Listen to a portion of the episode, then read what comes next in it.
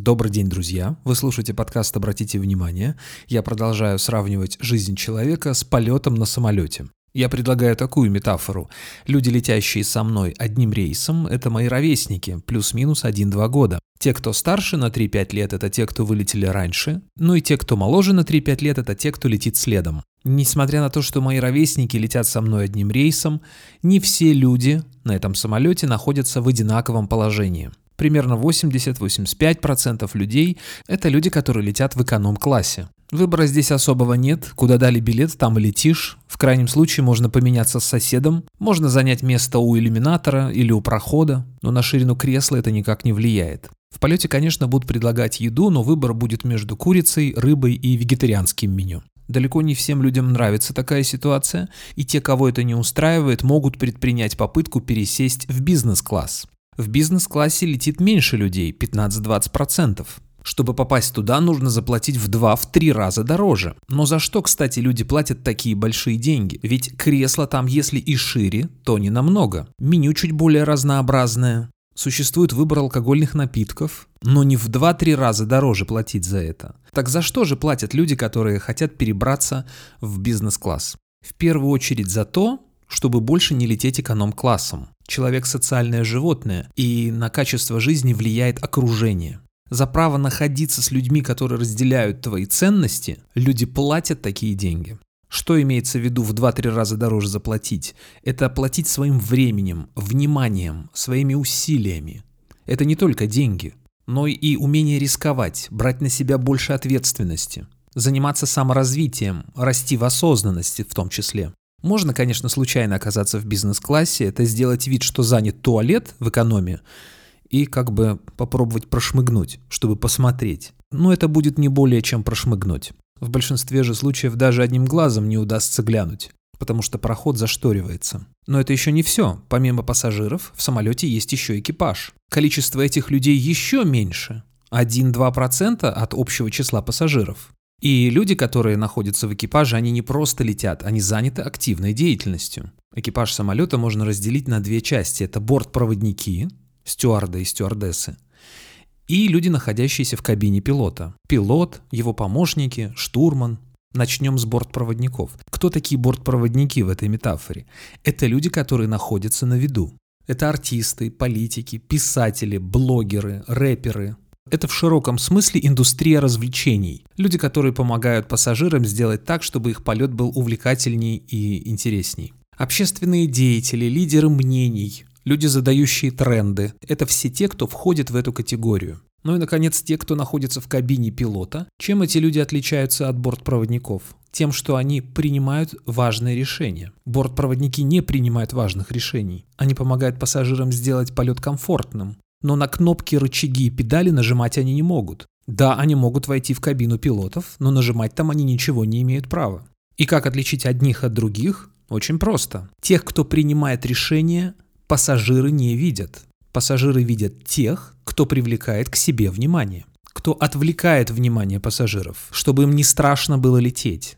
Они раздадут наушники, теплые пледы, подушки, расскажут инструкцию, что нужно пристегнуться и привести спинки кресел в вертикальное положение. Они раздадут еду, но на кнопки, рычаги и педали они нажимать не имеют права, потому что на них нажимают те, кого пассажиры не видят. Я в этой метафоре не имею в виду теории заговора или там какое-то тайное правительство. Нет. Это, кстати, метафору можно использовать для того, чтобы объяснить процессы внутри коллектива. 80-85% это рядовые сотрудники.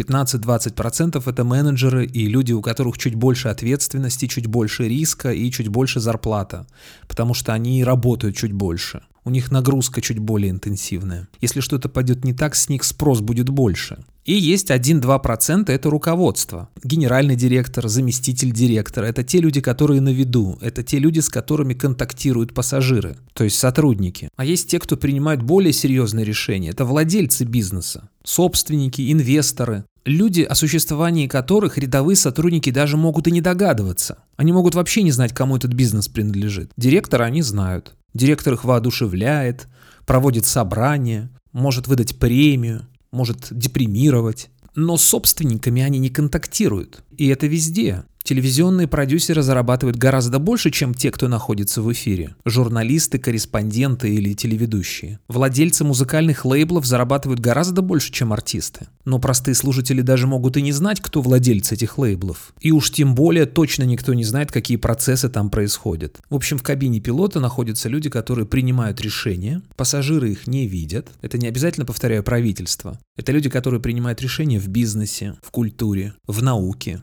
в частных, в государственных структурах.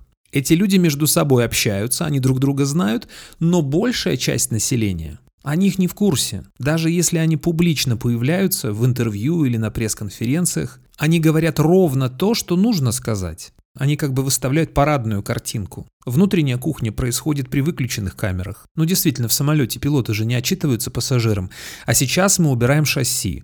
А сейчас мы выпускаем закрылки. А сейчас мы повернем немножечко на юго-запад, а потом немножко вверх, а потом немножко вниз. В лучшем случае 2-3 раза будет какое-то объявление. Например, самолет уже набрал необходимую высоту или, внимание, мы сейчас попадаем в зону турбулентности. Причем объявление происходит тогда, когда уже попали в зону турбулентности, и все это прекрасно видят. То есть это происходит для того, чтобы как-то оповестить пассажиров, сказать, что да, все в курсе, все нормально, все идет так, как надо. Что нужно сделать, чтобы попасть в экипаж? Во-первых, перестать быть пассажиром.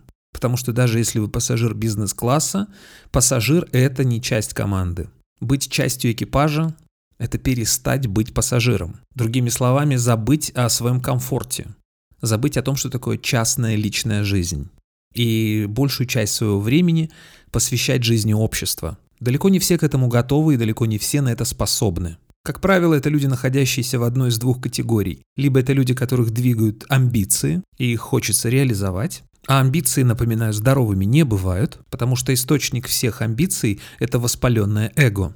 От чего воспаляется, раздувается эго? Это как если по пальцу ударить молотком, и он набухает, раздувается. Человеку с раздутым эго, с воспаленным, хочется много внимания. Хочется привлечь внимание всех пассажиров к себе. Показать, смотрите, в каком я красивом костюме перед вами стою. Здесь меня, конечно, подмывает напомнить вам название подкаста, который вы сейчас слушаете. Но нет, пожалуй, не буду этого делать.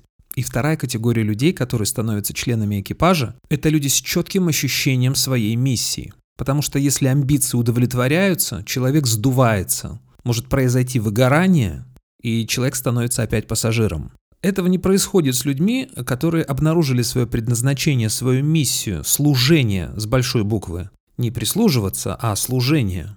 Люди, для которых судьба общества важнее, чем их собственные амбиции. Какие-то эгоистические желания или стремление покрасоваться перед публикой. Когда человек нашел свой путь с большой буквы, ощутил свое предназначение, увидел свою миссию, Тогда у человека никогда не иссякнут силы и не пропадет желание быть членом экипажа. Ни деньги, ни слава, ни власть не обладают такой мощью, как ощущение собственной миссии. Нечто такое, что выходит за пределы личности человека. И пользуясь этой метафорой, очень важно понять, а где я нахожусь в этом самолете? Где находится мое место? И если меня не удовлетворяет моя текущая ситуация, где я хочу быть?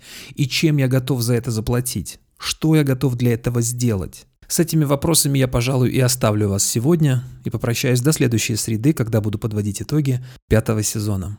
Счастливо, пока.